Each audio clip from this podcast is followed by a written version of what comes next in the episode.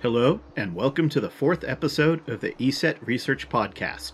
I'm Aryeh Goretsky, ESET's distinguished researcher, and your host for today's podcast. This is a special edition of the ESET Research Podcast and was recorded live at the RSA 2022 conference in San Francisco.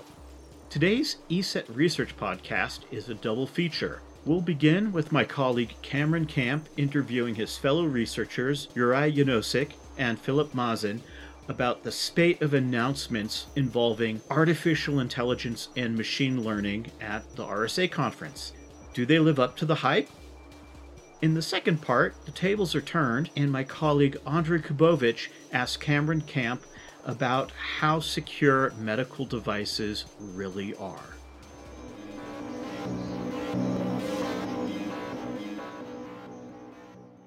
So we're here at RSA, and uh, we're joined now. We're the, t- today's discussion is about machine learning and uh, AI, and we have a couple folks with us: Juraj Jánošík, who's the head of automated threat and detection and lear- machine learning, and Filip Mazán, who's the uh, senior uh, machine learning engineer. And we're going to take a look today at, the, at some of the claims. We were wa- walking the floor, and we were walking, looking at the booths, and uh, there's a lot of vendor claims that are out there uh, surrounding machine learning and AI. Uh, what do you think is uh, the next the next big thing you've seen, or is it mostly hype and more of the same? Uh, well, most of the things that have been that I have seen uh, on the on the conference, like in the last four days, was mostly mostly really hype. A lot of those claims, uh, especially on the expo floor, was uh, really preposterous. Uh, like saying that math uh, will will solve everything and that you don't need any updates. That's that's that's actually not true. Uh, this is this is not the approach that we have been uh, we have been working on. Uh, we at ESET uh, have been have our experiences with the machine learning and artificial intelligence for more than 30 years, and first first actual uh, first actual neural networks which have been helping to improve our detection made its way to our product uh, in 1998. Uh, so it was much more before that those vendors right now uh, are claiming that machine learning is something new, uh, and uh, and they are trying to present us as as a, as a uh, silver bullet technology uh, for the threat detection. That's that's uh, again this is this these are absurd claims. So uh, you need to be more uh, vigilant to uh, to such uh, such claim of the of that vendors and more looking at uh, what is ex- exactly going on in the, in the technology. And how do you and do you think the machine learning uh, is growing in meaningful ways relative to security? There's a a lot of new platforms we think about, like the cloud. Uh, Filip, do you have any thoughts on that, or um, is is machine learning uh, helping out, going to be able to help out security in ways that are be meaningful in the next several years? Yeah, so one thing that comes to my mind right now is that we are al- already using cloud in conjunction with uh, machine learning, and that is in a way that we can synchronously tell our endpoints whether uh, they encounter something suspicious or not. And as I said, that that's uh, uh, facilitated by our LiveGrid, our cloud technologies, uh, that has uh, our machine learning model sitting at the backend um, on our server farm. And so, will there be? You think there'll be a point in the fur- near future? Because some suggest when you're talking to vendors that machine learning is just going to do security. It's kind of fire and forget. Are we at a situation where that's realistic now or in the future? I mean, can you just push a button and it does machine learning and it fixes security? So many of the talks we have seen at RSA were exactly presenting machine learning like like you've just said that you have you just sprinkle ML all over your approaches and it automatically uh, erases all your problems, but that's not really the case. As we've seen uh, many many of the talks, like um, we have visited half a dozen ML related, and uh, I have a personal feeling that they have just sprinkled these ML slash AI part all over their talk, so they they just get get uh, recognized and and maybe their product will be pitched further in. But uh, in reality, it's, it's not that simple. You have to have a huge team of uh, not only machine learning guys but also data scientists. You have to have quality data, and that is really not that simple to achieve. And so terms like deep learning, that's an is that a nonsense term? I mean, is that one we hear? I saw it in several booths, several vendors, deep learning and variations on that. Is more of the same, or is there anything to it? Well, deep learning is a nice term, but it's uh, not actually describing uh, what people understand under it. Because usually, uh, when somebody says neural networks and up to it, you have a deep learning. Well, that, that's not the case uh, because the the the artificial intelligence in this way doesn't doesn't work like uh, what the people think that okay is some in some in some way resembling how the human uh, human mind works. Uh, it's not that way because imagine that deep learning is usually about uh, like bring bringing a lot of uh, a huge data set, uh, really good described, uh, labeled properly, uh, and presented to the algorithm, which will which is then able to do some abstraction.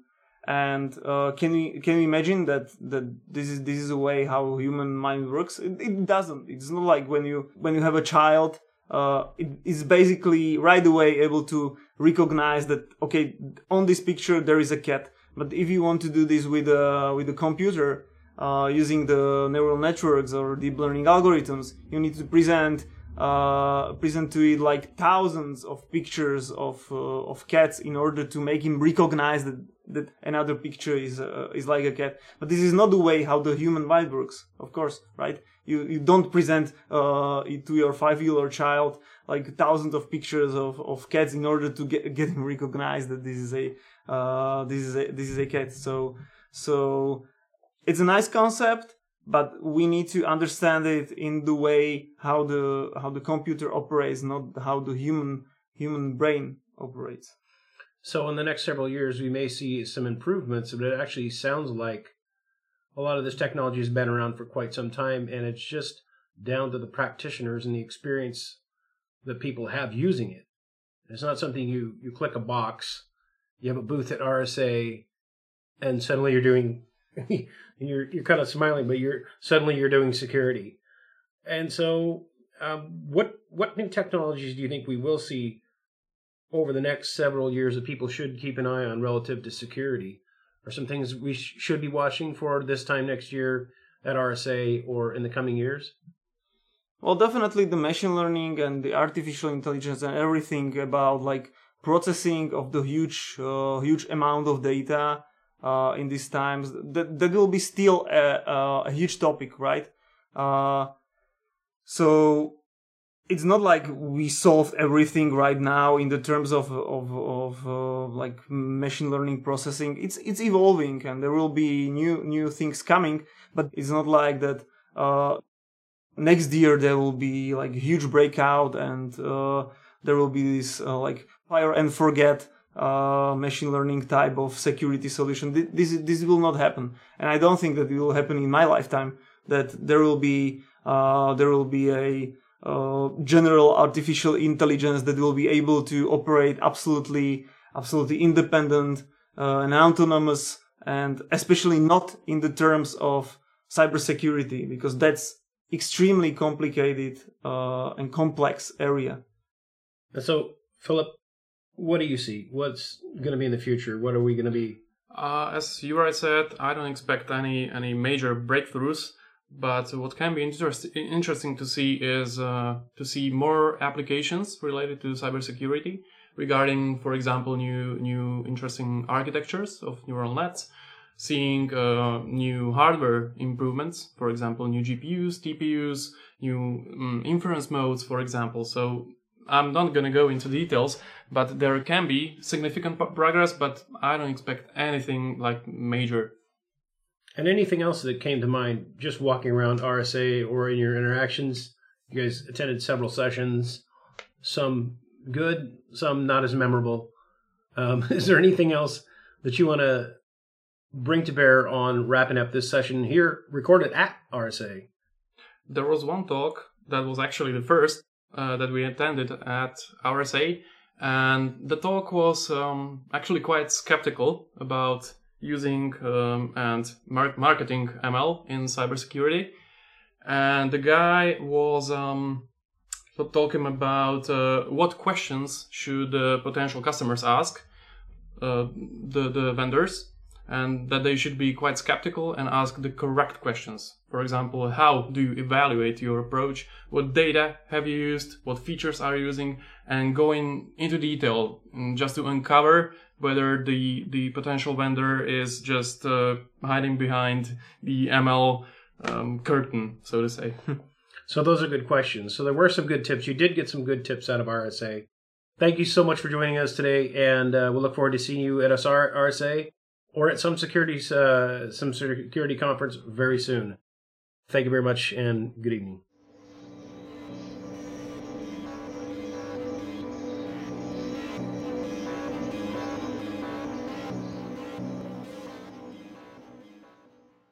Thank you, Filip, Uri, and Cameron, for sharing your insights with us. Coming up next, Ondrej Kubovič has an in depth discussion with Cameron Camp on the challenges of securing medical devices.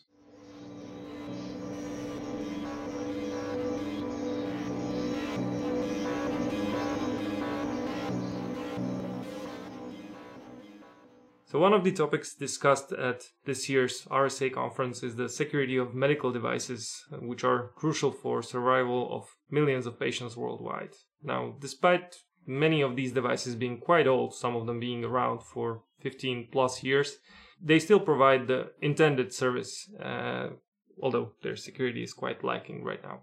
So, is there hacking just a theoretical scenario or real threat and is it increasing over time? Well, as you mentioned, there's a very long development cycle with medical devices. They're expected to be in service for many years. You know, unlike a laptop, which you might purchase every two years to four years, medical devices take a long time and a lot of money to develop, and therefore they expect quite a lifespan of them. Also, they perform a single or just very narrow scope of functions. So they don't do everything like a general purpose computer. They will just monitor uh, patient statistics and report them. So they don't do very many things, but they have to do them very well and very reliably. And that's quite a different model than we're used to in thinking about uh, PCs, laptops, and the things we interact with every day, like a phone. But security isn't one of them. Security, when they were developed years ago, or sometimes decades ago, was mostly an afterthought. When they think about security, they think about what happens if we physically lose a device, meaning somebody puts it in the trunk of their car accidentally and it, it winds up out of the facility. They were only thinking about physical security. They were never thinking about network security or the ability to implant devices into medical devices that allowed them to function in scary ways. So why is it such a tough sell to like convince people in healthcare to replace the old devices despite them still working but being lacking on the security end. Why are they like against those changes?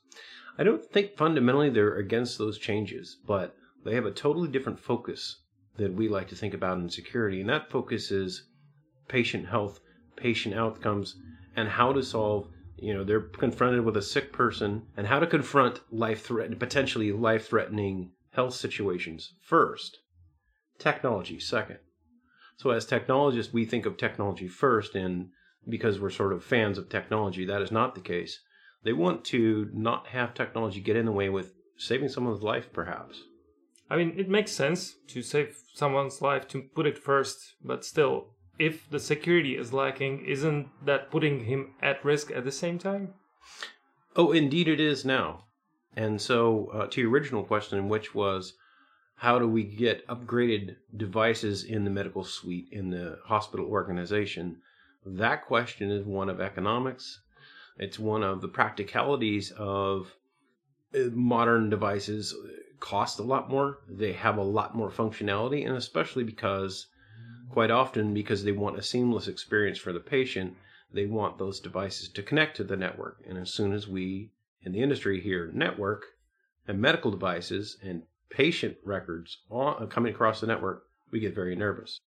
In the last, let's say, 15 years, uh, there were also some counter arguments saying that we don't have the technology that could like control these devices over a single pane of glass or like to get them all together into like one controlling environment did we develop the technology in those 15 years did the technology move into the age where we can control even the older devices that are out there i think a similar approach to the industrial control systems where uh, again, they have very long lifespan. They're they're all about availability. You know, what's the uptime of generator? What's the uptime of a water turbine, or something like that. The same is true in medical. Um, and so, if we talk about how to hook them up or or get extend the useful life out of them, we're really talking about putting gateways around them and then securing those gateways because the interfaces these devices may have, some do, some don't but the interfaces they may have are probably serial interfaces. They're probably very, very old interfaces made to do a limited amount of reporting and perhaps a limited amount of configuration. So we take them, we run them through a special purpose medical gateway.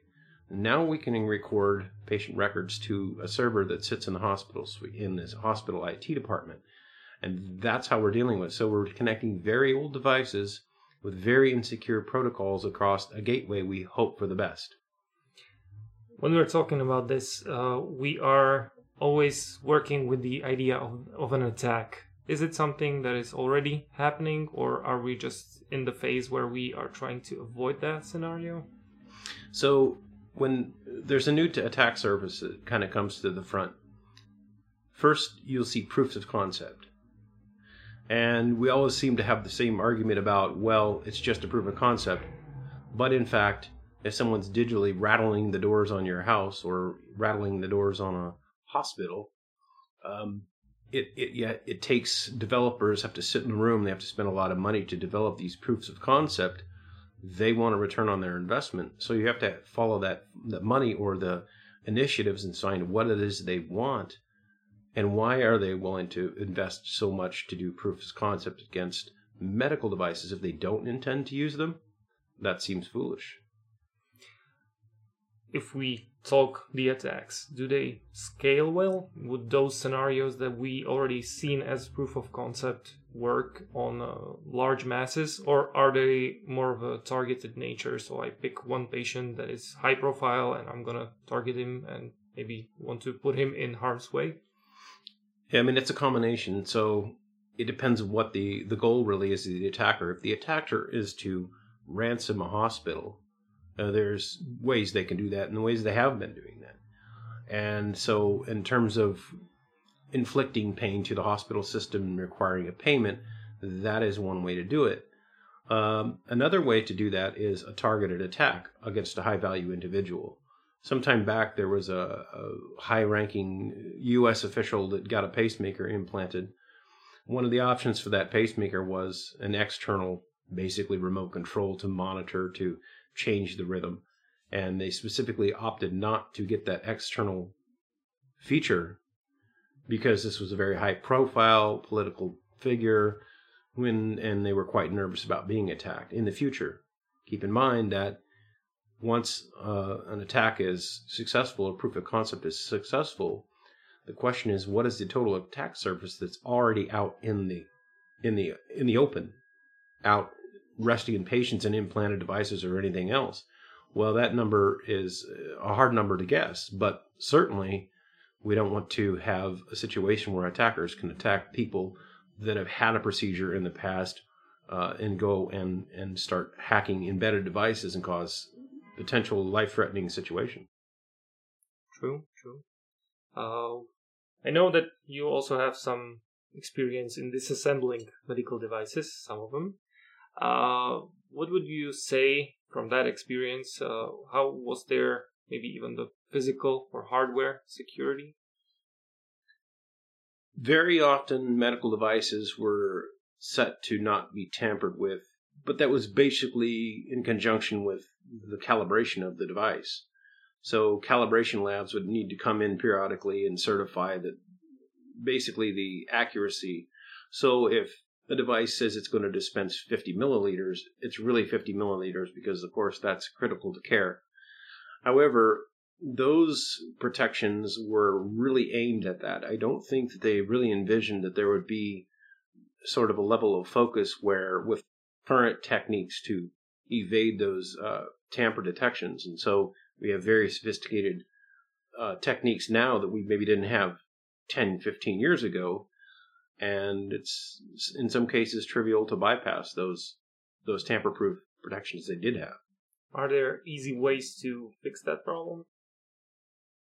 There is interesting talks and about providing some kind of attestation or some kind of verification that a product has not been tampered with. And we see this in the industry anyway, um, here at RSA, where they're trying to find some level of accountability for a supply chain, the whole supply chain. And in this case, that would include what has happened to the devices prior to manufacture, during manufacture, and then what happens to them in terms of physical possession of the devices. Can we do we know where they are all the time? And the hospitals are doing this anyway. They're they're they're they're wanting to understand, know and understand where the patient is all the time um, so they can make sure the patient gets to the right clinic and the right healthcare is administered. So these are bolt on initiatives that happen after the fact. We're not to the stage where that is really going to be full fledged in a current environment with current devices unless the hospital replaces all the devices all at once, which of course is not practical. In your findings, have you found good avenues to attack those like hardware flaws or uh, weak anti-tampering protection? Certainly. Again, with modern techniques, we've progressed quite a bit.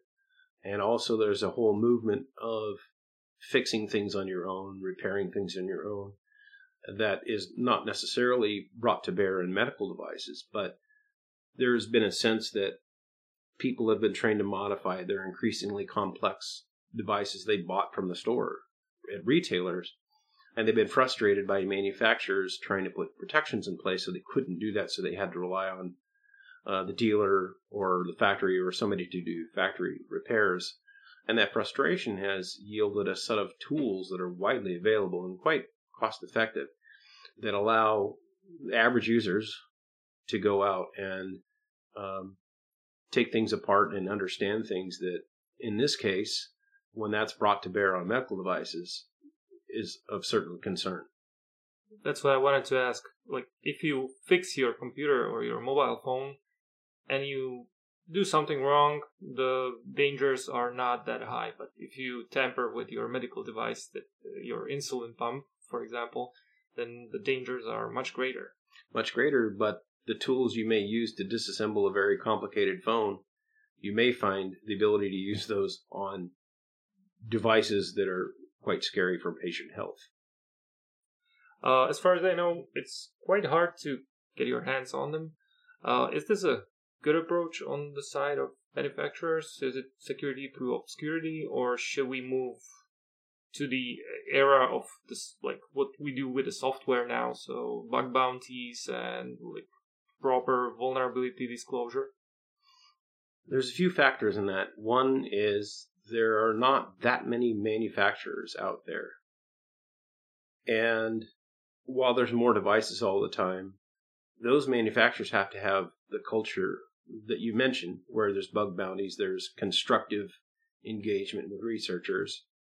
Uh, at the moment, it's unclear to researchers and it's unclear to medical manufacturers sort of how to deal with this they can take notes from the software industry and from other industries and say, uh, this is something we should adopt, and here are the dangers, and here are the here are the concerns. But keep in mind, their primary goal, along with medical facilities, keeping people alive and keeping very sick people from getting sicker, getting worse, and that's the primary focus. So there's a cultural shift that would have to happen as well. The problem is that the idea of security through obscurity or trying to say put stern warnings. This was uh, very similar to the airline uh, question where hacking airplanes. Uh, basically, people said we're going to impose so stiff a fines the researchers really won't want to do anything. Of course, the response to that is researchers where?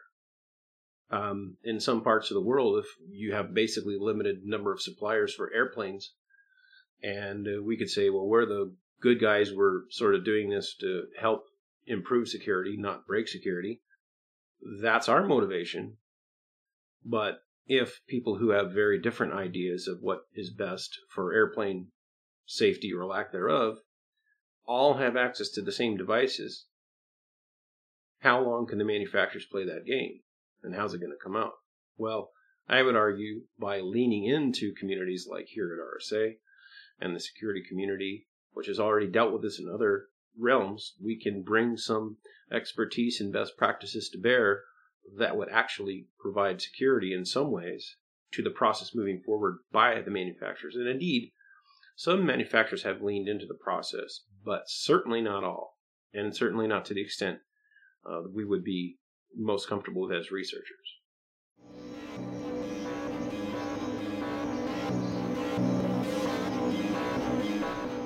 This has been the fourth episode of the ESET Research Podcast. For the latest from ESET's researchers, follow us on Twitter at ESET Research and visit our blog at welivesecurity.com. You can find our podcast wherever you normally download your podcasts. If you have a question about the research discussed in this episode, or a question that you'd like answered in a future episode of our podcast, email us at researchpodcast at eset.com. The ESET Research Podcast has been a production of ESET, recorded by ESET's researchers from around the world, and produced with love and care in Bratislava, the gateway to Europe.